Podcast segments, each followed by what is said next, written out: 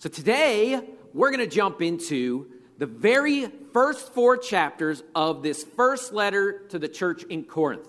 Uh, you've got Bibles there in front of you in your pew if you want to turn to First Corinthians. Uh, we'll be there in the first four chapters for the duration of the morning this, uh, this morning. So, this letter from Paul is one of his longer ones. It's 16 chapters. And it's going to be hard for us to do justice in five weeks, but Pastor Josh and I are going to do our best. And we'd love for you to try and read those chapters as we go along. So this week it would be the first four chapters of First Corinthians. And we also would ask you to commit to be with us here for the entire series so that you can see a full picture of this letter to the church in Corinth. And Tim Mackie helped us a lot with the outline of this Bible study. So, Corinth is a port city in it's a big economic center. This isn't a small little town somewhere. And like many cities that thrive on trade, they were diverse in their ethnicity, their religions, their moral codes. And Paul spent a year and a half there talking about Jesus, and he saw people become Jesus followers. And those Jesus followers formed a church. And the beginning of this actually happens in Acts chapter 18. See, Paul was a bivocational pastor, and he made his living making tents. And when he stopped in Corinth on his second missionary journey, he became acquainted with a husband and wife who were tent makers as well. Their names were Priscilla and Aquila. See, Paul leveraged his livelihood and his sphere of influence where he worked for the gospel. Now, Priscilla and Aquila were already followers of Christ, but Paul began to disciple them and train them, and they became leaders in the faith. And these two left to help Paul go and start other churches. And they eventually ended up in the city of Ephesus uh, and with a church in their home. But after Paul left Corinth, after witnessing there for a, a long time, he received reports that there was things were not going well there in the church in Corinth. So he decided to write them a letter. And he most likely wrote this letter around AD 54 while he was ministering in Ephesus. So there was a worldliness that had entered this church in Corinth. They were not acting like Christians. And Paul addresses this and many other problems in this letter. But throughout this book, there emerges a pattern. He defines a problem and then he responds with the gospel. And that's a pretty good pattern for us to have as well in our lives. When we notice something that makes us angry or anxious or bitter, we follow those emotions to the real problem. We define the problem. Why did what that person said make me angry? Why did what, uh, you know, that dirty look, that, why did that bother me so much? And the first step is to define the problem and look inside ourselves and see where the brokenness is and then respond with the gospel. Because our feelings are only the tip of the iceberg. We have to investigate what's going on underneath. We can't live just a shallow exterior life. We must investigate our interior. Why did I just flip out at that guy that cut me off on the highway? Is that really that big of a deal? Or was somehow my pride wounded? Did I feel insecure about not getting the respect that I deserve? Where does that come from? What does the gospel say about this issue? Our emotions are a roadmap to the real hurt and brokenness inside of us. So we see Paul give us this pattern of defining the problem and then asking how the gospel responds to it. Because the gospel says, I am a sinner, saved by the sacrifice of Jesus Christ on the cross. I am forgiven, and therefore I should forgive. And Paul's trying to teach this pattern to the church in Corinth to help them deal with their problems in a God honoring way. Now, in this book, Paul also notices some good things that are going on in this church, but he also knew these problems weren't uh, if they weren't fixed, they were going to cause real trouble in a church. This church had been together for quite a few years at this point. They should have been mature enough in their faith to avoid these issues. But the length of a time that a church is in existence doesn't necessarily mean that it knows how to stay on mission and deal with their problems in the right way. See, sometimes churches have life cycles and they're born and then they grow and things are pretty good, and then people fall in love with things being good and the concrete sets. And people want to stay exactly how they are and they begin to stop moving and asking God what you want for us next. But see, at one point in the infancy of a church, that church understood that adaptation was important. And, and, and, it's more important than the way they did things. And what was even more important was a loving God and reaching people. That's what we talked about a few weeks ago, right? Love God, love people, and go. But sometimes we get distracted by all the stuff. And something we start today may be something people fight about stopping tomorrow. I don't think it's a coincidence that these churches that Paul started 2,000 years ago aren't still thriving or existing today. I venture to say that a longer a church is in, in existence, the more it wants to fall in love with its own story and its own stuff, more than the story of the gospel and more than the people outside the walls. But just like the church in Corinth, we need to define our problems and respond with the gospel. Understand what's going on inside of us and then apply the gospel to it. So, the first problem that Paul identifies in the church of Corinth was the problem of division. Division in a church? That doesn't happen. That can't be right. You must be hallucinating. Let's look in chapter 1, verse 10. Paul says, I appeal to you, brothers, by the name of our Lord Jesus Christ, that all of you agree, and that there be no division among you, and that you be united in the same mind and the same judgment. Now, does that mean everybody agrees on what type of pizza is best? No, those are secondary things. Those are things that are not important, right? And it's a Pizza Palace in the mall. Place, pizza place. That's what it's called.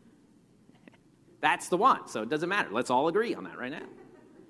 It's not about those secondary, tertiary things. It's about the main thing and the main purpose of a church. So here, though, it says reject divisions.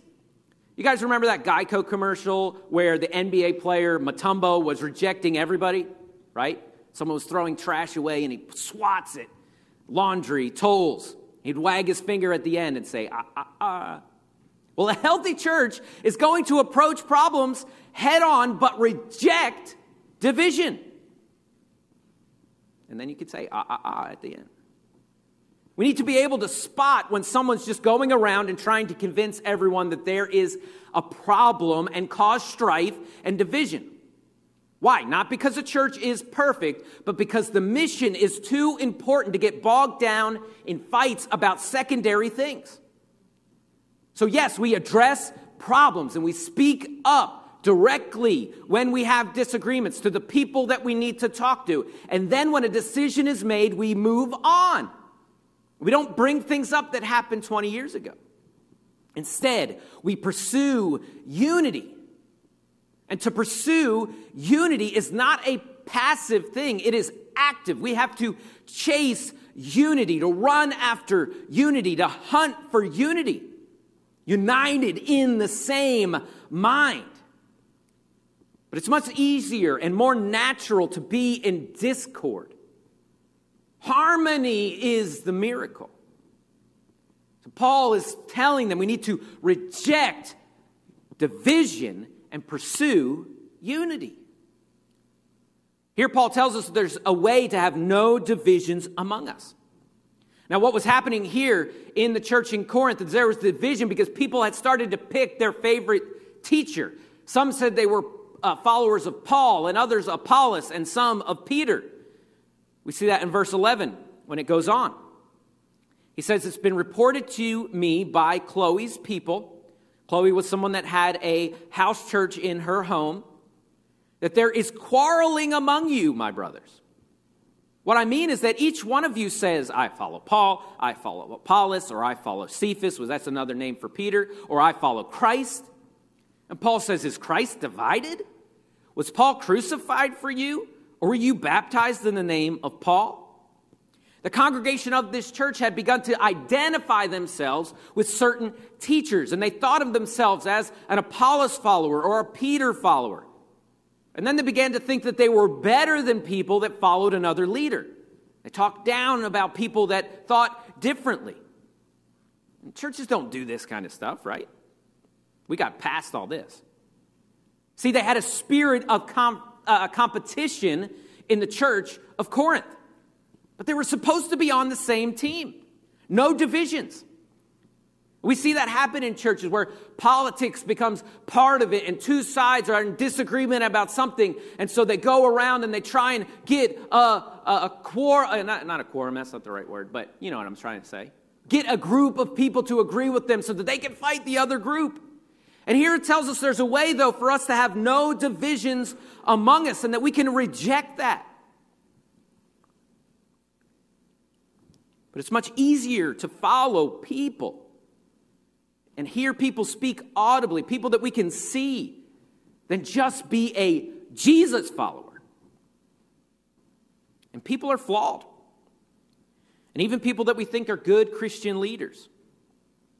But the church is not a popularity contest or some type of religious power struggle. The, the church is a community of people centered around Jesus.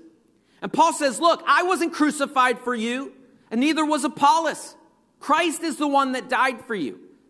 And you were baptized in his name, not in the name of Peter. So instead of following a person, follow Christ. And a spiritual person, a spiritual leader that is genuine, will always point you to Christ, not themselves. And they're going to tell stories and give examples about how Christ is amazing and not how they are amazing. They're going to admit flaws and mistakes and say, You're right, I was wrong about that. Let's, let's see how we can fix this.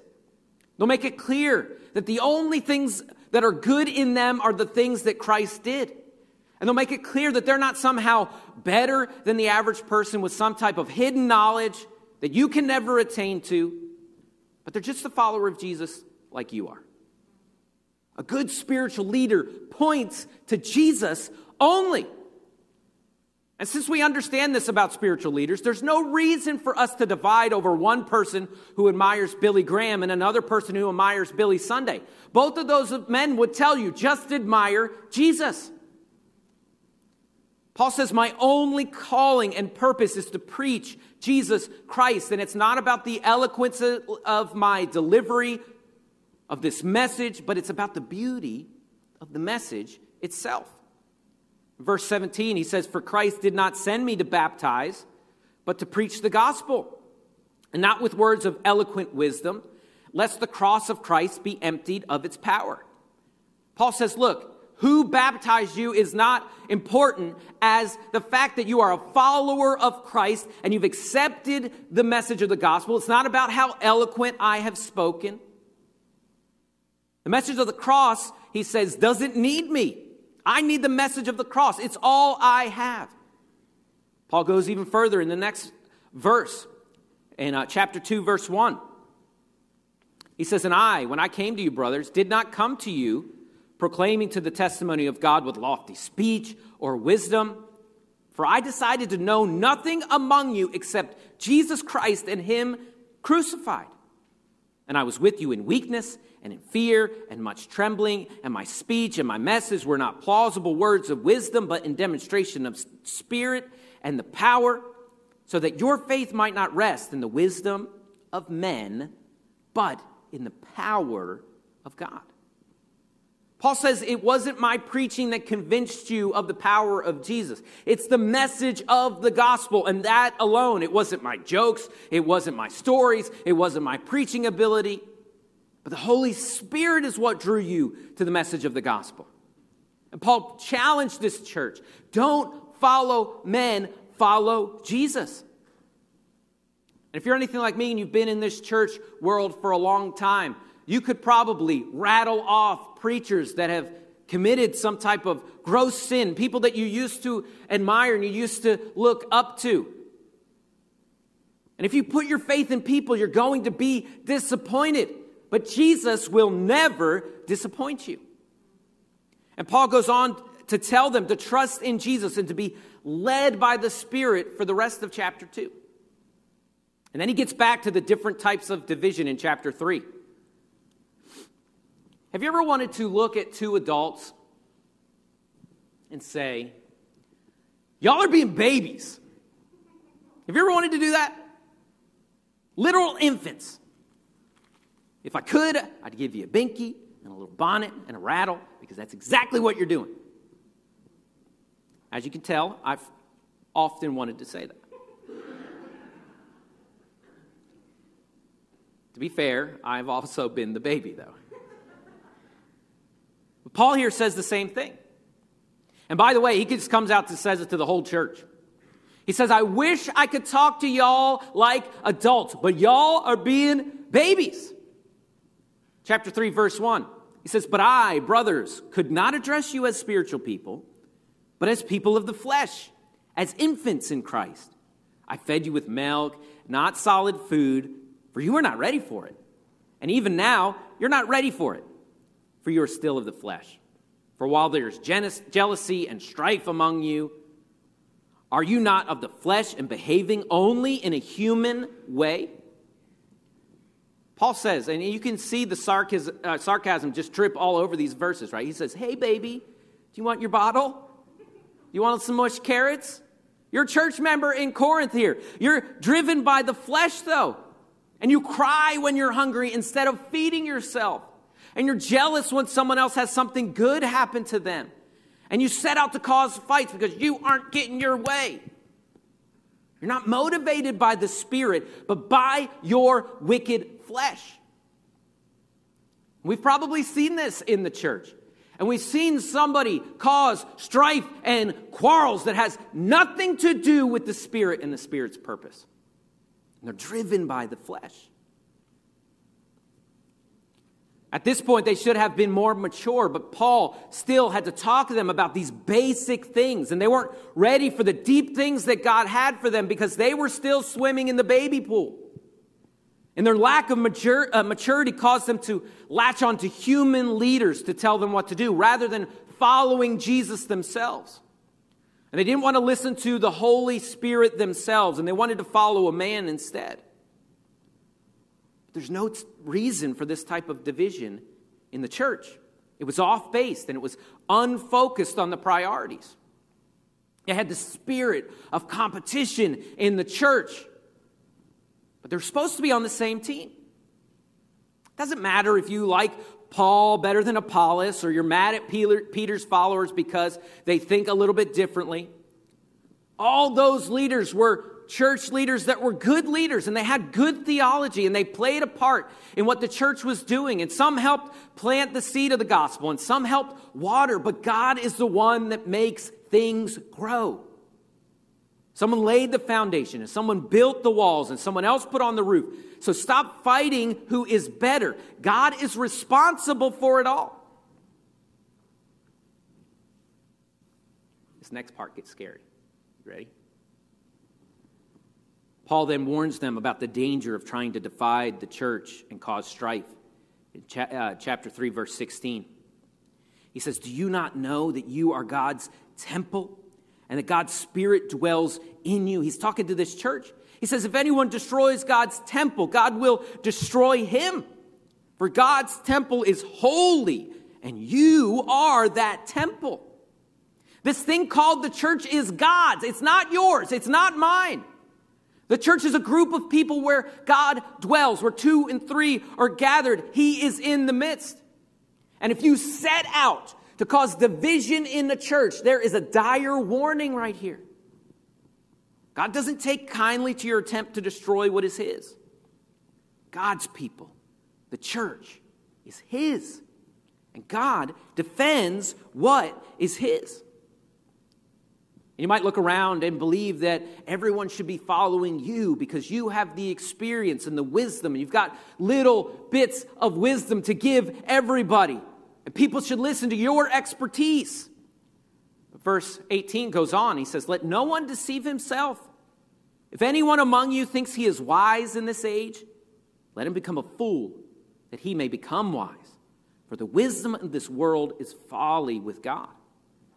God rejects the proud, but he gives grace to the humble. He tells us the last shall be first and the first shall be last. And the wisest person in the room is the one that humbles themselves and put their pride on the shelf and listens for the wisdom of God. They had a spirit of competition in this church in Corinth. They were supposed to be on the same team. Supposed to all be going in the same direction, understanding the mission and pointing themselves toward it toward it and going and getting on board and going in the same direction. And the spirit of competition is still in churches today. We've probably all seen it at some point or another. If I don't get my way, I'm going to get mad. Instead of ever giving up, getting over it, I'm going to go and try and get other people mad too and distract them from the most important things. But there's another way to live. It doesn't have to be like that a way that's much more fulfilling, in a way that there is joy and blessing and happiness. And it has a much longer view of life than the right now, this thing that I can't get over. God is in control. And I don't have to claw and tear people for my way. I don't have to force people to agree with me. I can let go and let God and have faith that God will do what He wants to do. but there's fear in letting go of control. Everything will fall apart if I don't make it happen. If people don't do things my way, then things are just going to crumble. But you're not in control. You can't add one inch to your height. I've tried. You can't add one hour to your life. You don't have to cause division when people are not listening to you. Paul's better. No, Apollos is better. No, you're wrong. No, you're the worst. Things don't have to go down like that. The spirit of competition hurts the church. Recently, we've seen a couple teams in the sports world where in the huddle they start fighting each other, right? But that's what we've done in churches. But there is peace and joy when we let go of my way and we let go of the past and we give it over to God and have faith that God is going to see it through. So, this is how the gospel responds to the problem of division. Follow your emotions to your heart problems. Define the problem. Figure out what it is. Do internal investigation. If you find yourself uh, spouting out with different emotions and you're not even sure where they're coming from anxiety or fear or anger or bitterness. Investigate what's going on and then respond with the gospel. Apply the healing balm of the gospel to your problems. Stop following men and instead follow Jesus. Put your wisdom to the side and follow Jesus. Humble yourself and follow Jesus. We must reject division and pursue unity because we're all on the same team. But we live in a divided world. You look at society and you look at politics, and immediately, if you disagree with me about anything, you're evil. I'm a saint and you're evil. But that's not how Christians are supposed to be. We're supposed to understand that really, without Christ, I'm evil, right? And you might be wrong too, and you might be a sinner too, but we're just two sinners here that have accepted Jesus Christ. And I'm not better than you. My ideas are, are my ideas, but what's found on God's word is what we can trust. We must reject division and pursue unity. Because this thing called the church is His. And He has called us to proclaim His name to the world. We have a mission, we have a purpose. So we got to stop getting distracted. We got to reject division like Mutombo. Google it later if you don't know who Mutombo is. Come on, help me out here. And chase unity. Next week, Josh is going to cover the next uh, section of this. Be here for it. Read these first few chapters, verse uh, chapter one through four, and let God speak to your heart. Don't put up the defenses. Search your heart. Is there a possibility my attitude has been wrong? All the people that I might disagree with and I might be mad about. What if what if I don't know everything? What if I'm instead of characterizing that thing and that person as evil, instead I'm curious to why they think the way they do. But never compromising on God's word. There's first priorities and then there's secondary things. Every head bowed and eyes closed.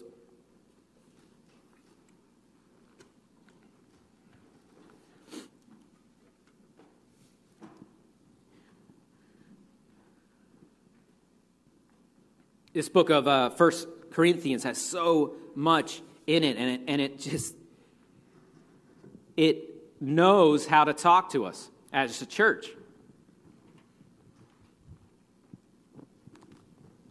And I love preaching through books of the Bible like this because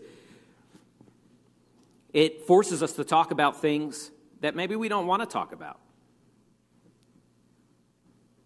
It also helps us to prepare for when something like this might happen in the future.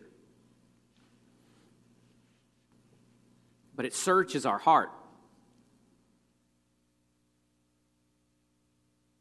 Maybe the division for us in our life is not so much with our church family, but our actual family. And we've allowed things that aren't the most important to separate us from a family member.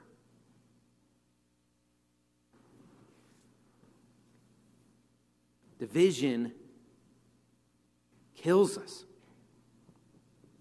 House that's divided can't stand.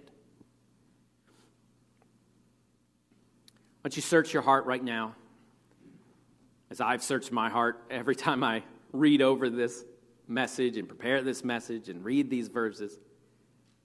Let's search our hearts this morning and ask God where we might be causing division. Because if we can have this thing called supernatural unity, we put the past behind us. We put our opinions to the side, the ones that aren't based on God's word. And we lift up the mission in front of us all. And we run towards loving God, loving people, and going. Every time we get distracted, we remember those things the Great Commission and the Great Commandment. That that's what needs our attention because we live in a hopeless world. And if we're fighting in the huddle, there's no hope. Dear Heavenly Father, God, as you search our hearts today, God, if there's anyone that's holding on to some division in the past, anyone that's feeling it now or is tempted to, to take steps to cause some type of fight, God, I don't know of anything, God, but you know our hearts. And sometimes it's me. God, I pray you'd search us. God, help us to reject division, and pursue supernatural unity that only comes through living through the power of your Holy Spirit. Because your word tells us that how those around us are going to know that we're your disciples is by our love for one another.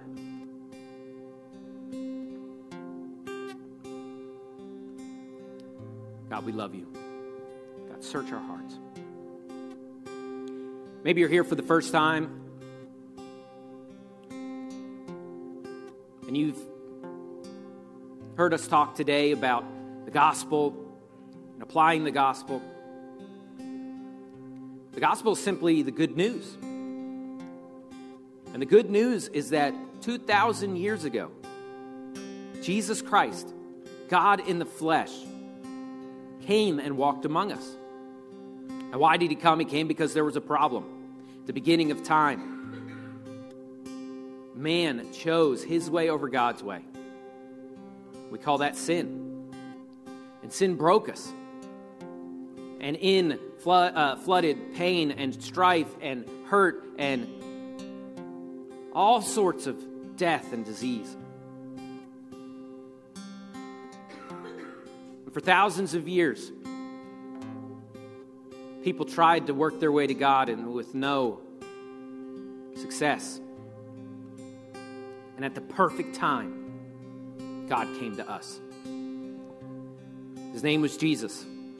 He lived a perfect and a holy life for 33 years so that an innocent person could die for all of us guilty people. And he was raised up on a cross and innocently crucified the Bible says he became sin who knew no sin in order that we might become the sons of God. Jesus took on all my sin and all the times I chose my way over his way the lies and the wicked thoughts, the greed. Jesus took all my sin on him and he died in my place. The Bible tells us the wages of our sin is death. We deserve death in a place called hell. But God commended his love towards us. And while we were yet sinners, Christ died for us. Jesus died in your place. That's the gospel. But he didn't stay dead. Three days later, he rose from the grave, bringing our salvation with him.